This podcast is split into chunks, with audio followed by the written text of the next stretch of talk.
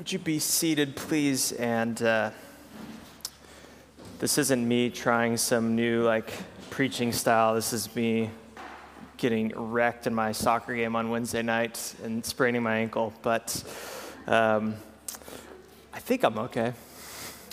I look better than I did a few days ago. I got rid of the crutches, but um, I borrowed these crutches from my neighbor, and he's a big cyclist, and he attached a water bottle holder on there and I didn't think about how weird that looked until people started commenting on it. And then I was a little self conscious. Anyway, uh, if you were here with us last Sunday, well, let me acknowledge first. Um, this is a little bit different of an order than we, we usually do things. And if you um, have your little order of worship, worship guide here, um, you're seeing that usually we, we have this time of prayer and, and confession, and we, we say the Lord's Prayer together, and then we enter into the preaching of the Word and lead into the Lord's Supper. Some of those things are going to be uh, a bit different today, and uh, even more different than I initially planned because um, I, I put, there's a song, I'll just a heads up, there's a song on the next page, The Love of God, that we are actually going to sing before we um, begin a time of confession together. So I, am looking forward to it. Um, don't worry, it's not going to like stretch you in, the, in a, out of a, a, comfort zone of, you know, the, if you are an introvert, you can just be at ease. I'm not going to like have you stand up and do something. But anyway, if you have been here the last couple of weeks and, and, been paying attention in the text that we go through in Mark's gospel, you'll see that we, um, we, were, we did a chunk of uh, verses last week and we skipped over a few verses. This week, we're going to spend some time looking at those verses. And uh, what we have been seeing is this announcement of, of the kingdom of God.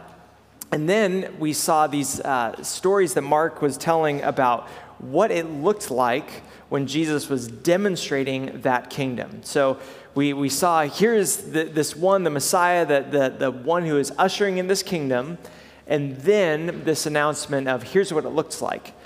And what we're going to see today is uh, a different side of what that kingdom is and what that looks like, because we are going to be looking now at the king of that kingdom, and we're going to be looking specifically at the heart of that king. Um, so let me read our text for us, and then i am going to pause and pray. And if you have enjoyed following along with us, open to your Bible in Mark chapter 1. Um, I brought a, a, little refresh on our Bible stack at the table over there if you would like to follow along in the, the Gospel of Mark. And if you would like a Bible, uh, you don't have one, or if you know somebody who doesn't have one, um, it would be my joy for you to take that. So let me read Mark 1. The verses that we skipped over last time, we'll read those 35 through 39. This is what God's word says for us today. Very early in the morning, while it was still dark, Jesus got up, left the house, and went off to a solitary place where he prayed.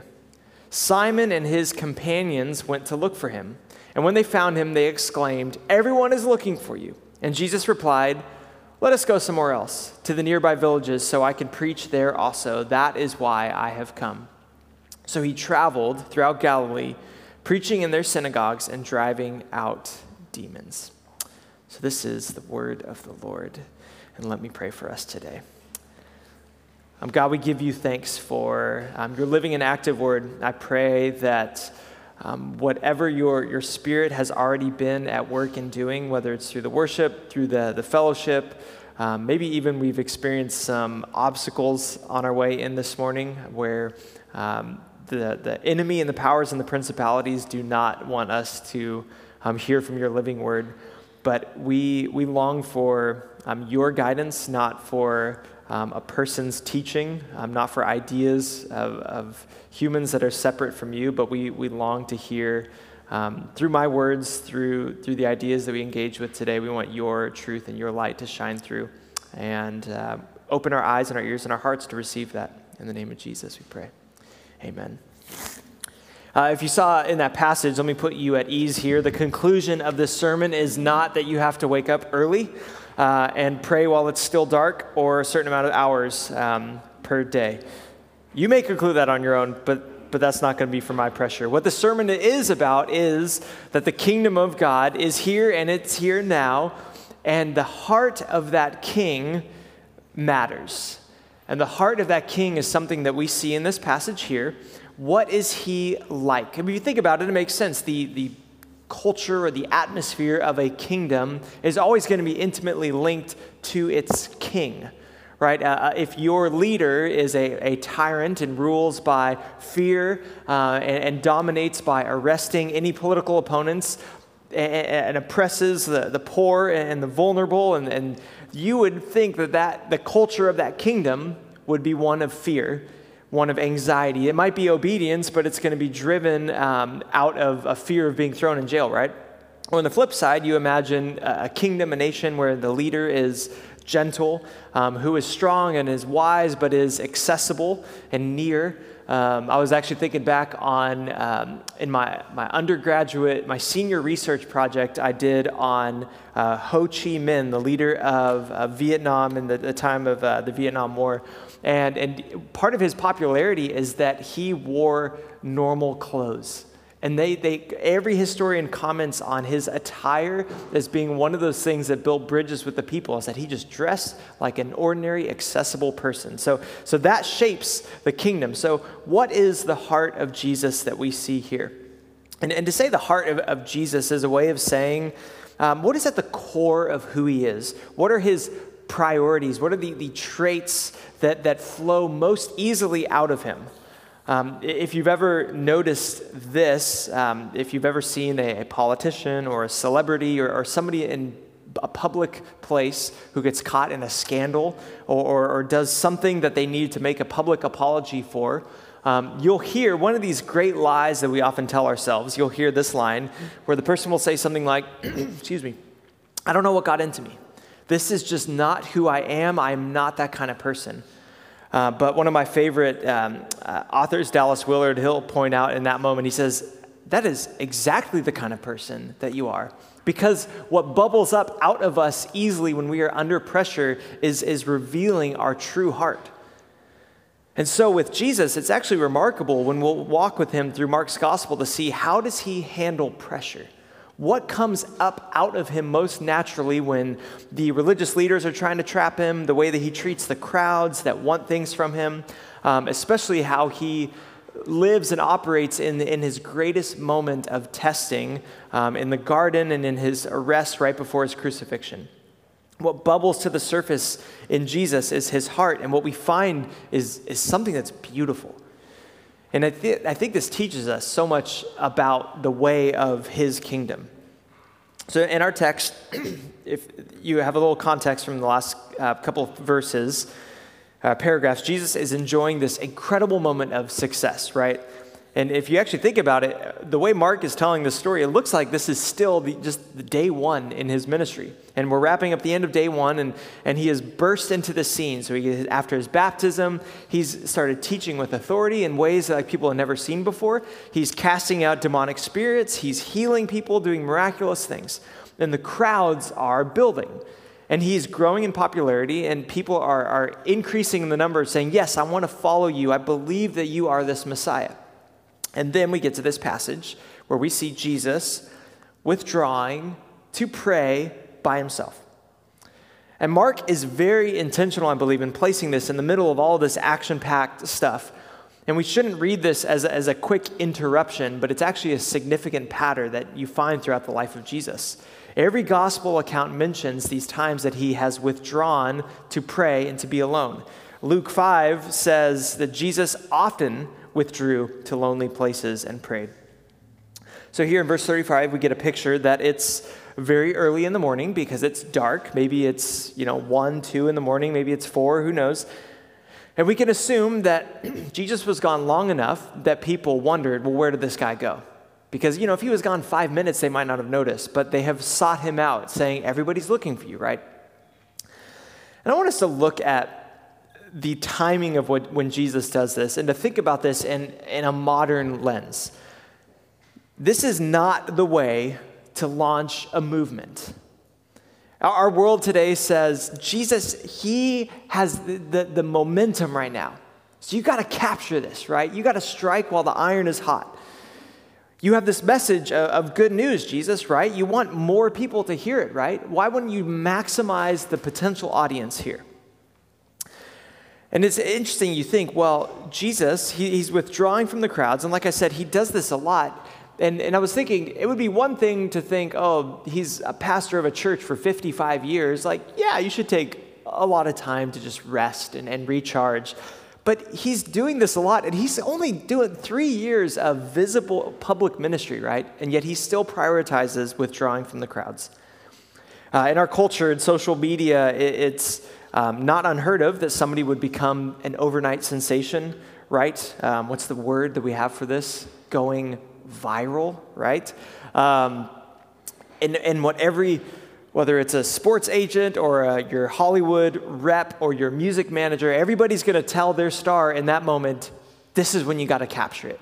You got to, you know, strike while the iron's hot, raise the sail, catch the wind. You got to start producing more, right? People are hungry.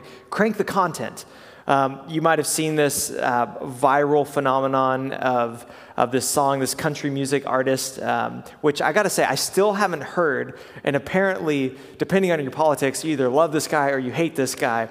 Um, but it's called the Men uh, North of, or sorry, the Rich Men North of Richmond.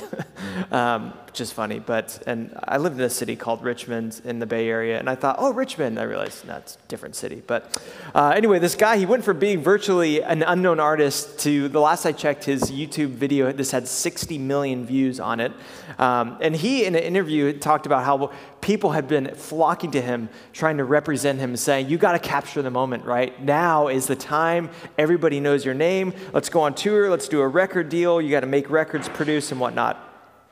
Nothing is better to grow a movement than a viral moment. And, and maybe that speaks, that we call it that, maybe that speaks unconsciously to what we think about those moments. Like being viral isn't good.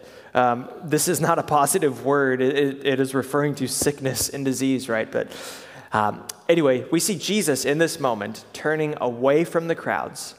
And we see him turn towards these two actions and, and over the years, these actions have become known as what, what Christians have called spiritual disciplines or spiritual practices.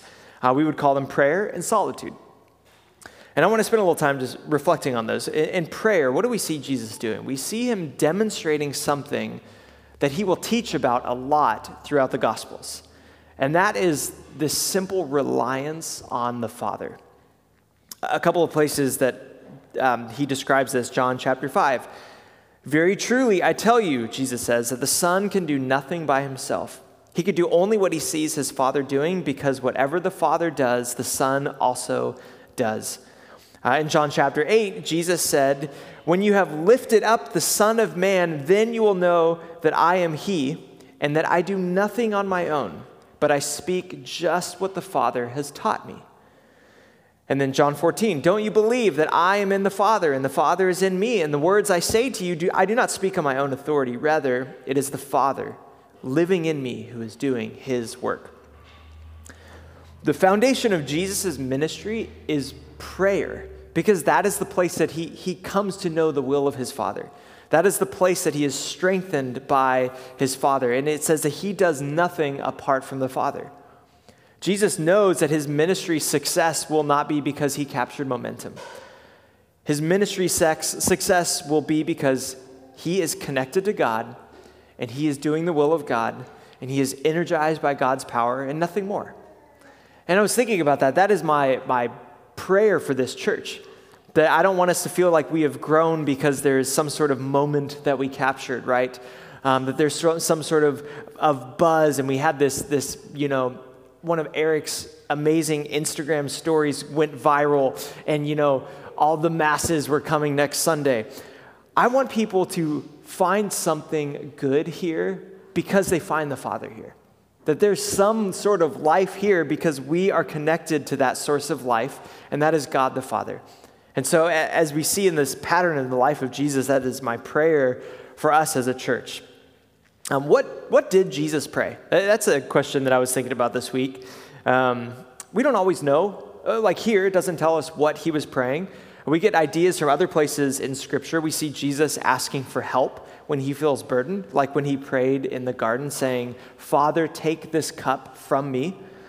Uh, sometimes what John 17 says, I think is amazing. It says that he's praying for his disciples, he's praying for us. He says, I pray for them. I'm not praying for the world, but for those you have given me, Like, that's a really beautiful picture to think Jesus is praying for us, right? Uh, maybe he was silently enjoying the presence of the Father. Maybe he was resting in the Father. Maybe he was worshiping. Maybe he was doing some sort of, of all of those. And whatever it was, there, there's some obvious application here for us today. And I'll state it very plainly as a follower of Jesus, you should also pray. If Jesus, in his perfection, felt the need to be with God in prayer, then we should also find some sort of necessity in that as well. And if I'm being honest, though, for me personally, prayer is, is really hard. Uh, I don't know if it's just uh, how I'm hardwired or lack of discipline or just my life experiences that have led me up to this moment, but, but it feels, I can feel a bit hypocritical anytime that I'm teaching about prayer because it's one of those do as I say, not as I do, right? Um, I, I, am not a deep well that I could speak from, you know, decades of this just deep abiding in the Father. Um, but I long for more of this. I was thinking about it like nutrition. I, I read recently that uh, nearly 50% of Americans have a chronic disease that is preventable. 50%. And much of that is linked to a, a, a deficiency in some sort of vitamin and mineral. And I, I know this from my own personal physical feeling, but I think a lot of us are at this place where we've just kind of learned to function um, in ways that we are less, operating at a lower capacity than, than what we can, and we're just used to it. Like we, we are used to functioning in a place of, yeah, I'm tired all the time and my stomach hurts and I got headaches, and that's just normal, right? Um, so, say you're deficient in something like uh, iron or magnesium and then you start eating foods that give you those nutrients, well, all of a sudden you start to feel this strength and this alertness that you didn't even know you were lacking. And I think prayer is a little bit like that. Like, I could get by without prayer. I could still be a dad, a husband, I could still function and do my job, I can make time for people and whatnot. But there's just so much that I would be missing out on. Like, I'm made for this connection with God, and that connection happens in a, in a special way in prayer that it doesn't happen in any other way. And as Jesus has been telling people, everything that I do is from the Father, well, he says this to his disciples as well. John 15, he says, I am the vine, and you, my disciples, are the branches. If you remain in me and I in you, you will bear much fruit, and apart from me, you can do nothing. I don't think we read this and think, Jesus is going to punish you if you don't pray. But he is saying, You are going to miss the life that I have for you. You are going to miss the, the, the joy and the wisdom and, and the power and the support that I want to give you in prayer. Sure, you could get by without prayer, but why would we want that? And so while I can't say, uh, pray like me because my prayer life is just awesome, right? It's rocking. Um, I do think I could put out a simple invitation to try it. Uh, maybe you do, and you, you have uh, a, a rich prayer life, and I, and I know that from a lot of you that I have learned from you and, how you talk about prayer. Um, but I think I can say just try it. I, I heard this phrase once um, from some video on prayer that it was saying um, very simple instructions keep it simple, keep it real, and keep it going. Right? Keep it simple, keep it real, and keep it going. Just practice prayer five minutes, be honest with God, and just keep at it. So keep it simple, real, and keep it going. That would be one place to start. So, so there were two practices that we see Jesus engaging in prayer, and the other one is solitude. Uh, solitude is something that naturally can come along with prayer. We often pray alone, whether it's a, quiet seat in your apartment or your house or your favorite place in I don't know, in a park somewhere. Uh, not for the last three months if you're in Dallas, but maybe now, this week, we could start this. Um, but solitude has some more planning needed than prayer. We could pray while driving, right? We could pray in, in the middle of a coffee shop. But, but to see what Jesus does, look at him withdraw here. And these crowds, they're, they're looking for him. So we assume it takes some work that he went out of the time that people were going to see him, like the paparazzi waiting, like, there he is. But he, it took some planning um, and some intentionality and to get away. And, and again, if Jesus finds this as a valuable pattern for his own life, I think it's safe to assume that we would benefit from this as well. If Jesus needed solitude, we probably need it as well. And this pattern, actually, that we see here, he's not just isolating. Um, he's not, you know, burned out from the crowds, but it's actually this back and forth pattern that you see a lot between community and engagement with community and, and solitude with God. But then it's for the purpose of going back into the community, but then withdrawing to be with God. This guy's a dream. He's an introvert and an extrovert, right? We could all connect with Jesus on this. So, so he would, would serve and he would teach and he would give and he would heal. And, it, and it's not like it was a cup just pouring out, but I was thinking about it. It's like a cup that is just overflowing, right? And it's, it's like you can visualize Jesus when he's going back to be with the Father and the Father just pouring into him and just this overflowing living water over the brim of this cup. Again, I, I don't think it's Jesus burned out needing a break from the people, but it is him preparing to better serve and to better love and, and to come back with, it, with knowing the will of the Father as he goes, back, goes out with the people. Um, like prayer, solitude is a practice for me that I, I'm just scratching at the surface. This is one that I've, I've only been trying more recently in my life, but it's one that I, I really enjoy.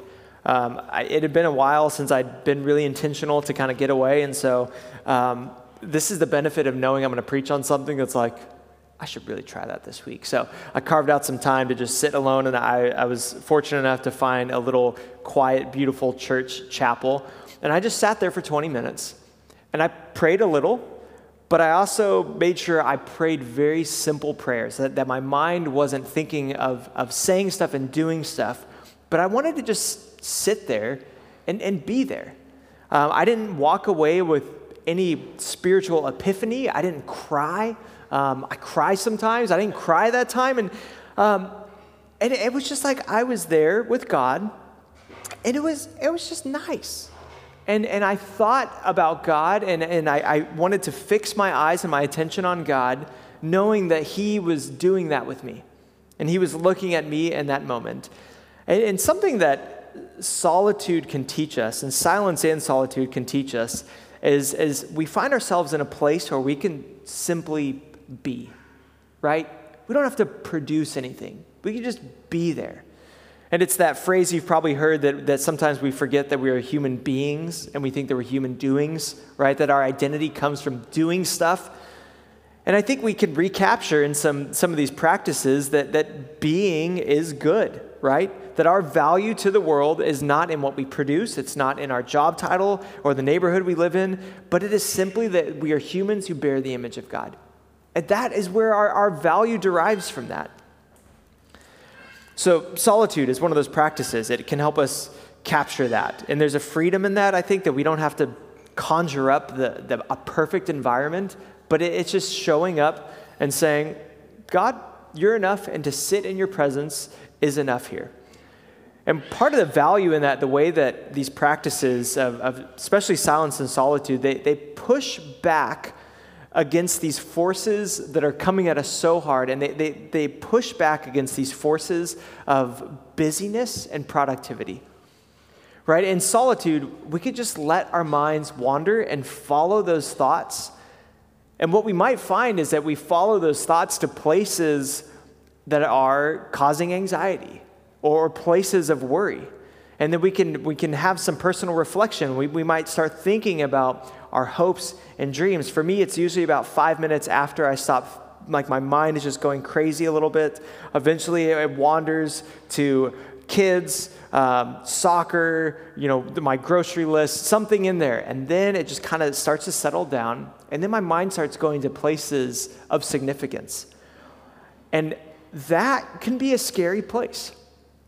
Uh, it's a place where we must actually face what is going on internally. And I mean, I think if we're being honest, we don't always know what to do with those feelings or know where to go with them. Um, there's this well known French philosopher, Blaise Pascal. You've probably heard his name. And, and he's saying this 400 years ago, but listen how timely this is. He's, he's speaking about the ways that we seek out diversions so that we don't think of our own unhappiness. And he said, All of humanity's problems stem from man's inability to sit quietly in a room alone. Like, those are pretty strong words, right? And is that true of the risk uh, of busyness and, and the risk of diversion? And is that also true about the potential value of silence and solitude? And in solitude, yeah, sure, we might find that shadow side that we like to ignore. But once we find that, we know that we can then take that to God in prayer. We could take that to this Abba Father and we can ask Him for help. Uh, so, silence and solitude, there's something about them that, that you think about, they're probably the most unproductive way that we could spend our time. And I think that's really good for our soul, especially in, in the world that we live in today, where we, we are so pulled towards these gods of efficiency and productivity, right? And, and to spend time by yourself doing absolutely nothing is awful by those standards. Um, have you ever stood somewhere? I've been trying this recently. Um, and if you've ever been waiting, um, maybe I'll practice this on Monday. I'll be in a waiting room and a doctor is going to get a scan on my ankle to see how this thing's looking internally. But, but if you're sitting there waiting or, or waiting for, you know, your name, your number to be called, and don't pull out your phone and just stand there and do nothing, and, and it's kind of uncomfortable. And sometimes I think people are looking at me like I'm a psychopath. Like, what is he doing just standing there, looking at people? Like, what's he to do next? Like, that's what I'm worried that they're thinking about me. Um, there's this great book, um, and I, we have one more. Co- I looked in my garage. I only found one more copy of this. Um, so no judgment if you run over there and you want to grab it from the little book table. Um, uh, it's called The Ruthless Elimination of Hurry.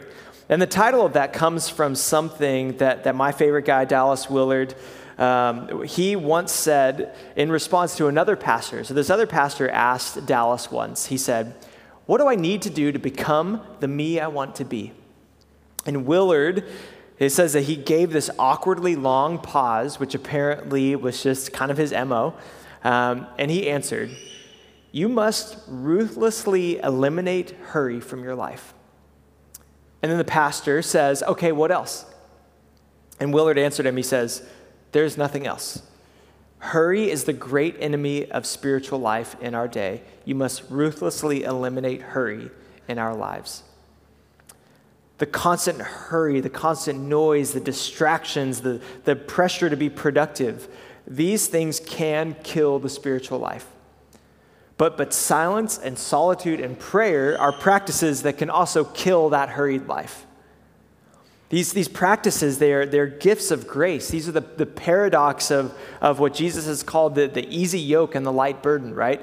It's, it's more like strapping on water wings, you know, those floaties on a, on a kid who can't swim, right? Yes, you're, you're adding something on, but once they put those on and they jump in the water, then there's actually this increased freedom, right? They can start swimming around, they can float, and, they can move around freely and enjoy the pool in a way that they could not without them.